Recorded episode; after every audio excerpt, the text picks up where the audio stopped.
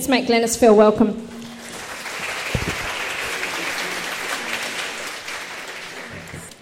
Before I get started, I wanted to say that um, I've got some resources that I've used and that I've found really helpful.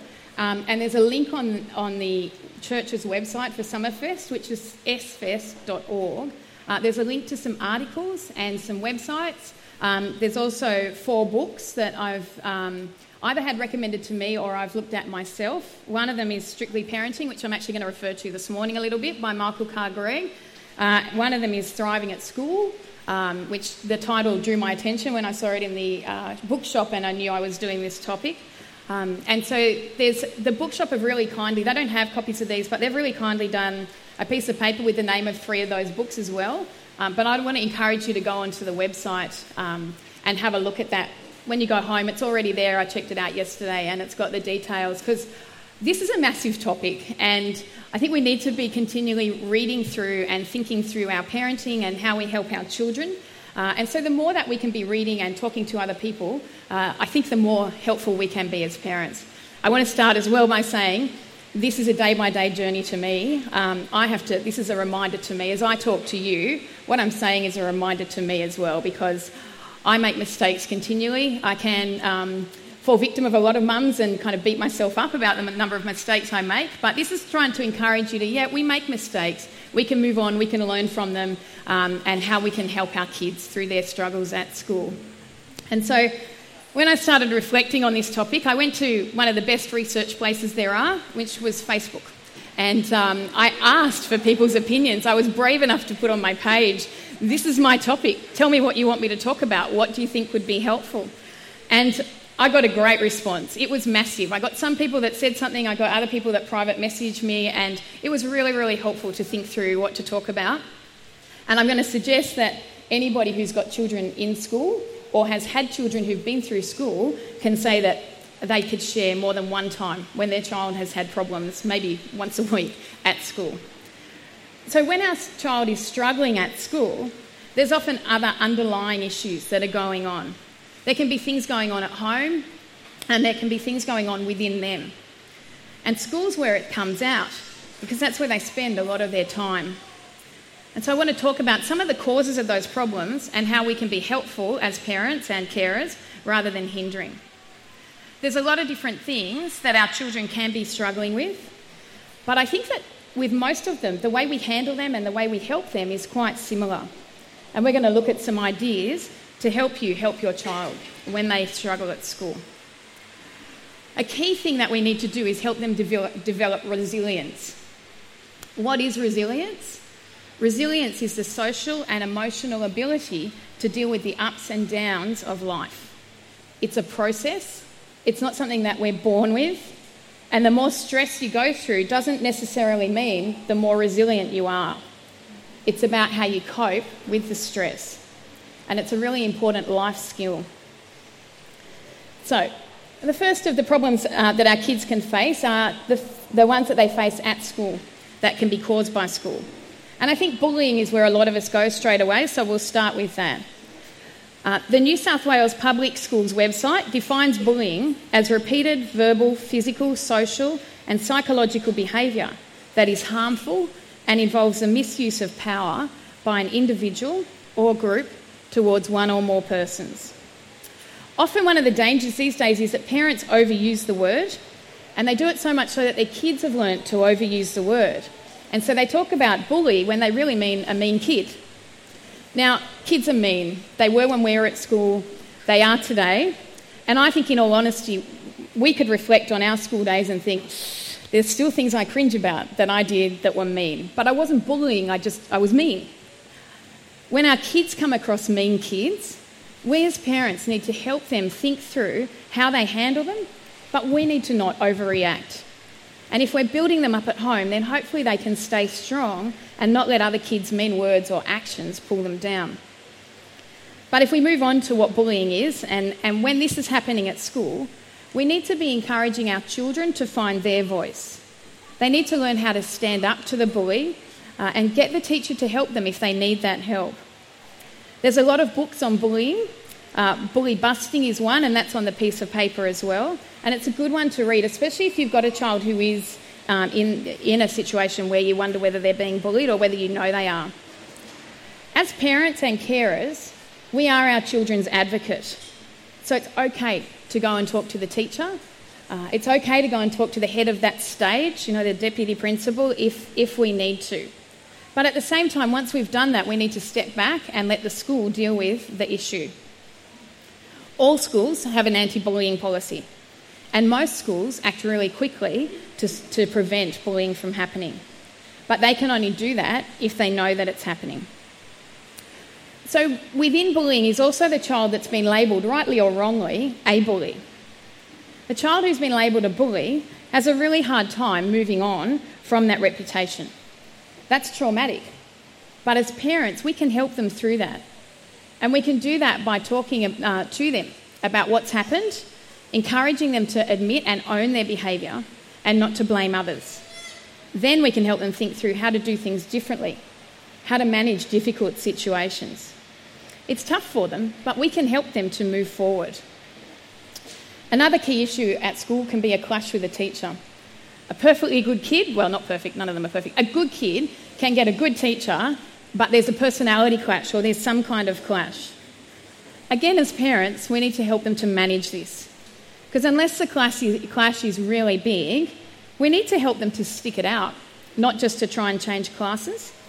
We can teach them life skills here how to manage a person who thinks differently to us, how to work with them, uh, how to behave in a way that will actually get the teacher to like them uh, or to warm towards them.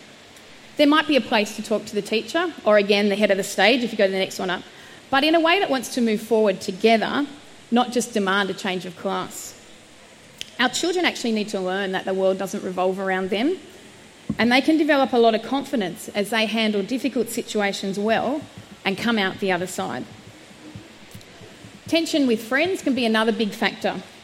I think we all have examples of where our kids have had tension with their besties and uh, been besties again the next day. Um, but this can affect them if there's, if there's tension. It can affect them in the classroom and at home. And as parents, we need to teach our kids how to be good friends, how to handle difficult situations, how to handle nasty kids. When our child is sharing with us a difficult situation from school, it's helpful for us to remember that there's another child in another house sharing the same situation through their own experience with their parents. I find it helpful to ask my boys, they've got a great expression in, in describing stories. I find it helpful to say to them, What do you think they're telling their mum and dad? Um, and if I think it's serious enough to actually intervene, um, I'll tell them that and I'll say, I think it's serious enough to intervene, but I need to know you're not exaggerating. So when I go and speak to the teacher and I ask the teacher to get both of you in a room and talk about what's happened, I need to know that you've not exaggerated. Often, the severity of the situation has settled in their description. And it's not even that they intentionally, they're not lying intentionally, they're just, you know, they're passionate about their emotions and they're all there, okay? Um, I have seen many situations as a school counsellor where a child has gone home and told mum or dad about something, their version of a conversation that they've had with a teacher, with a child, or even with myself, the parent hears it and panics and calls the school or emails and goes for it. And then when the situation is looked at in a calm time, it actually comes out that the child has exaggerated and that it wasn't quite like the child went home and told mum or dad. But the parent has forgotten to ask questions before they've rung or emailed, emailed late at night, uh, and accused. So we as parents need to not be too quick to react. Take time to hear your child out. Remember that they might tend to exaggerate as they tell their own version. And remember that there's two sides of any incident. Because often the next day they'll be friends with that child again, or they'll go to school and it'll all be over. They'll have moved on. We need to move on and let go. On that, too, don't send an email late at night. Don't, just don't do it. Um, especially if you've had a few wines. But even if you haven't, just don't send an email late at night. Uh, don't go and talk to the child, the other child in the playground. It's not appropriate. Uh, don't even call the parents of the other child. Encourage your own child to work it out. And then, if that doesn't work, go and talk to the teacher or talk to the parent if you know them well enough, but be wary of them. Facebook is not the place to vent about anything. The school, the teacher, your child, your child's friend, your friend. You don't vent on Facebook. You just don't do it. Another stress that our children go through is their choice of friends. Now, somebody said that to me, and I thought, yeah, I think the stress is more with us as parents about their choice of friends, um, because who they choose to hang with will affect uh, who they decide they want to be. Those friends can have positive or negative influences on them. And that largely depends on our child and where they find their security. Make sure you know your kids' friends. Talk to your children about what kind of friend they want to be. Talk to them about what kind of friend they want. And talk to them about peer pressure and making good choices. Express your concern if you see them making some choices you don't agree with, but be very wary of banning them from having certain children as their friends because that can cause a stronger desire to connect with them. As soon as mum's saying stay away from that kid, there's something in a kid that goes straight to them. Okay, there's something in our children that does that. If your child's behaviour starts to deteriorate and they happen to be hanging with new friends or with a child that you're not real sure about, be careful not to blame the friend for that. Your child is making their own choices. Your child is choosing their behaviour. Yes, they might be influenced by another child, but they're still choosing how they behave, how they speak, and who they are as a person. Sometimes parents can blame other children for their child's behaviour. That takes away the responsibility for your child's choices. Blaming other children for your child's behaviour doesn't develop resilience. It teaches them how to blame other people for their behaviour. Talking your child through that friendship and how to manage the peer pressure can lead to resilience and strength in our children, and how empowering it is for them when they make choices and find an inner strength that they didn't know was there. So, next, I want to talk about home life. A lot of research has been done, and it shows that children with challenging behaviour are often the ones, not always, but often the ones who watch a lot of TV and, have, and play on screens and don't have chores at home those who have parents who kind of guide them through some chores and some activities um, behave better than those who are often sitting in front of screens and, and spending a lot of time there. Now, to me, that makes sense.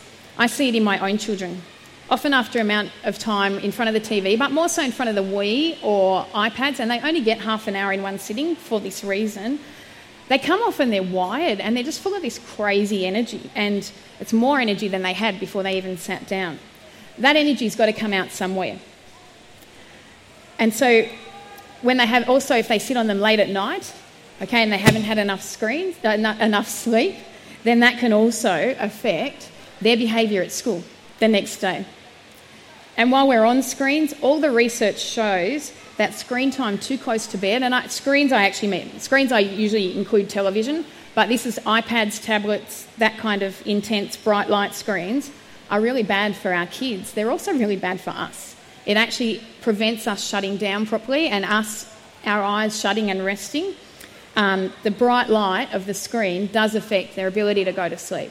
So we need to put limits on screen time for our children.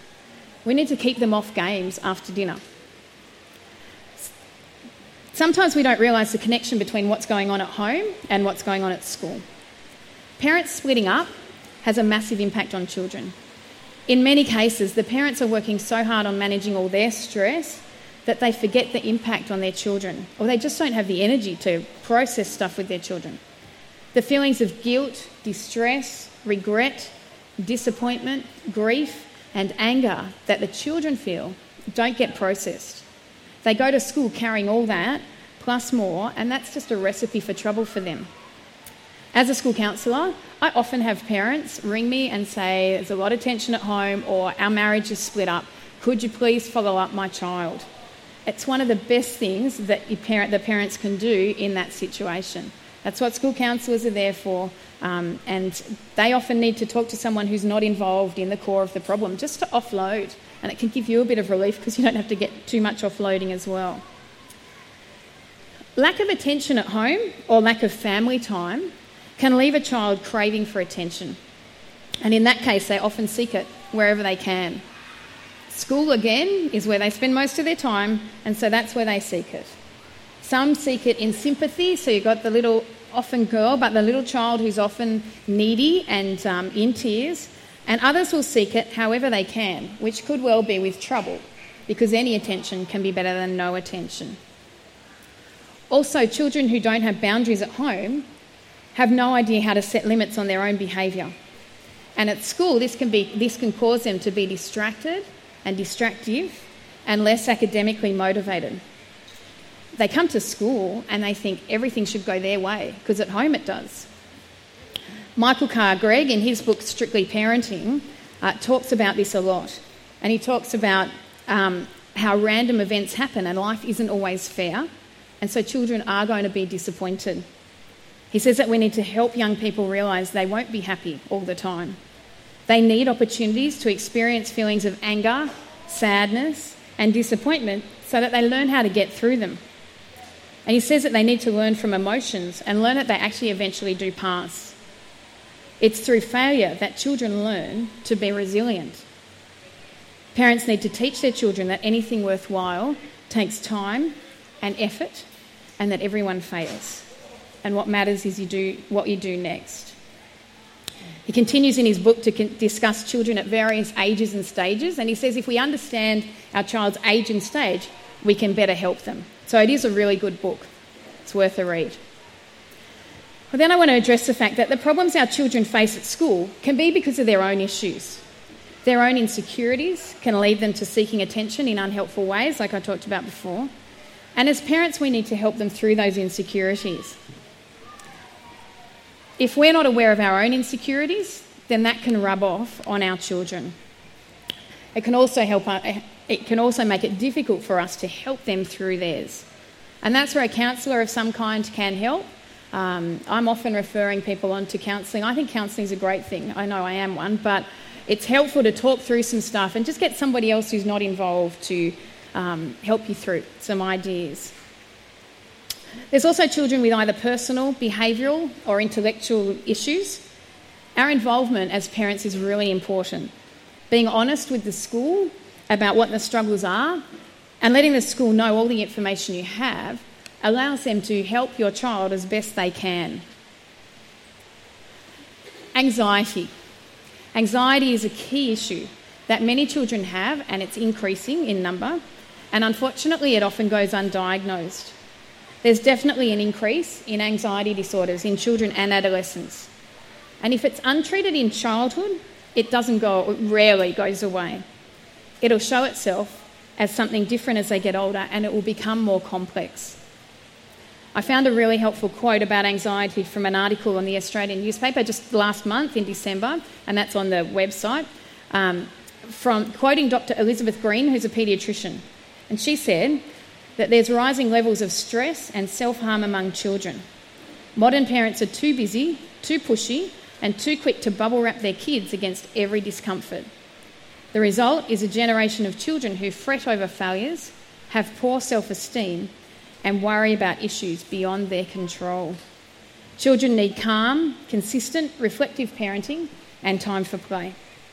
And she criticises parents who crowd their children's lives with too many extracurricular activities and says that playing in the backyard or in the park with friends is better for a child's mental health than watching TV, chatting with strangers on social media, uh, and entertaining themselves with online apps.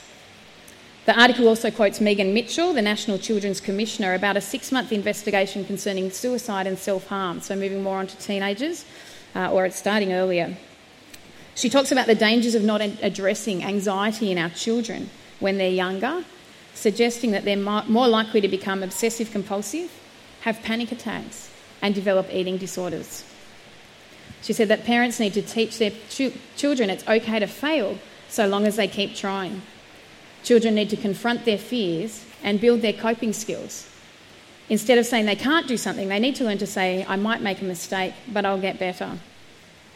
Sometimes we as parents can't handle our own anxiety with seeing our child fail, and that leads us to get in the way of them building resilience.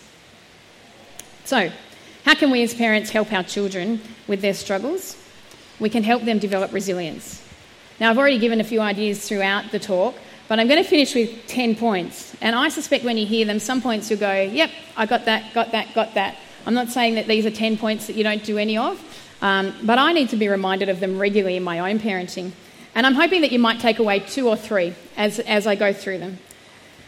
So, firstly, the start of the day is key.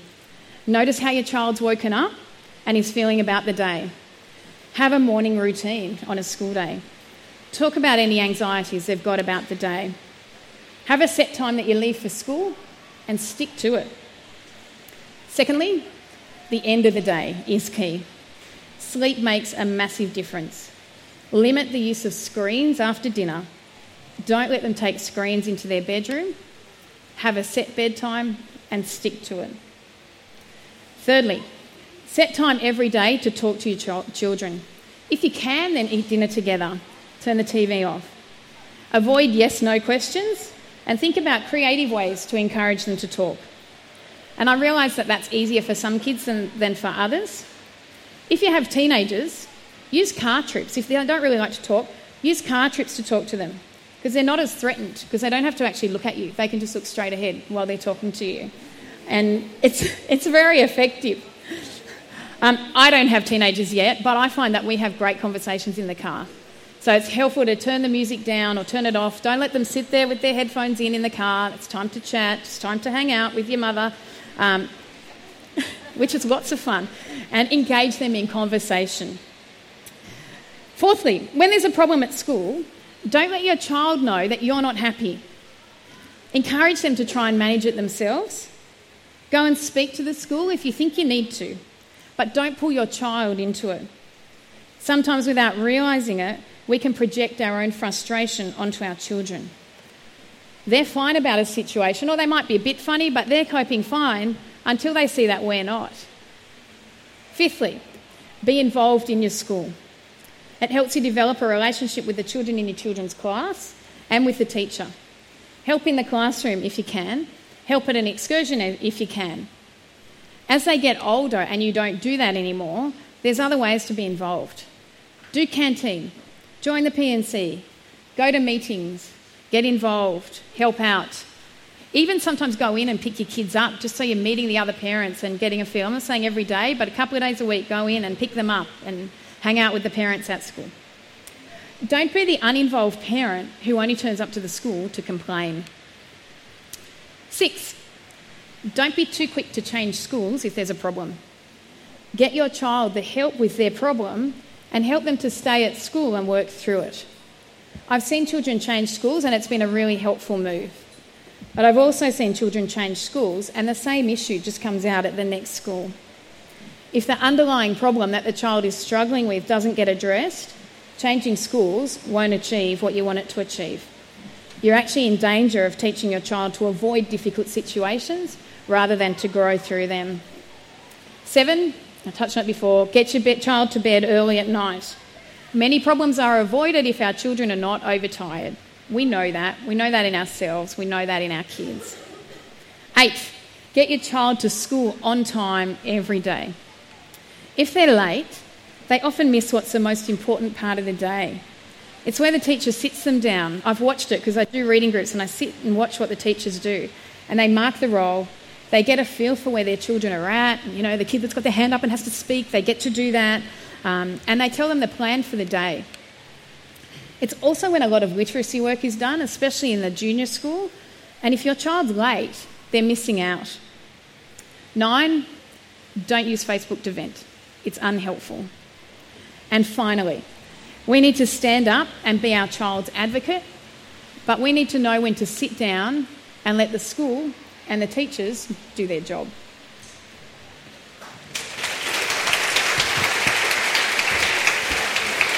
Thank you. Thank you, Glennys. Some really helpful some really helpful points there on how to help our children navigate not only school but life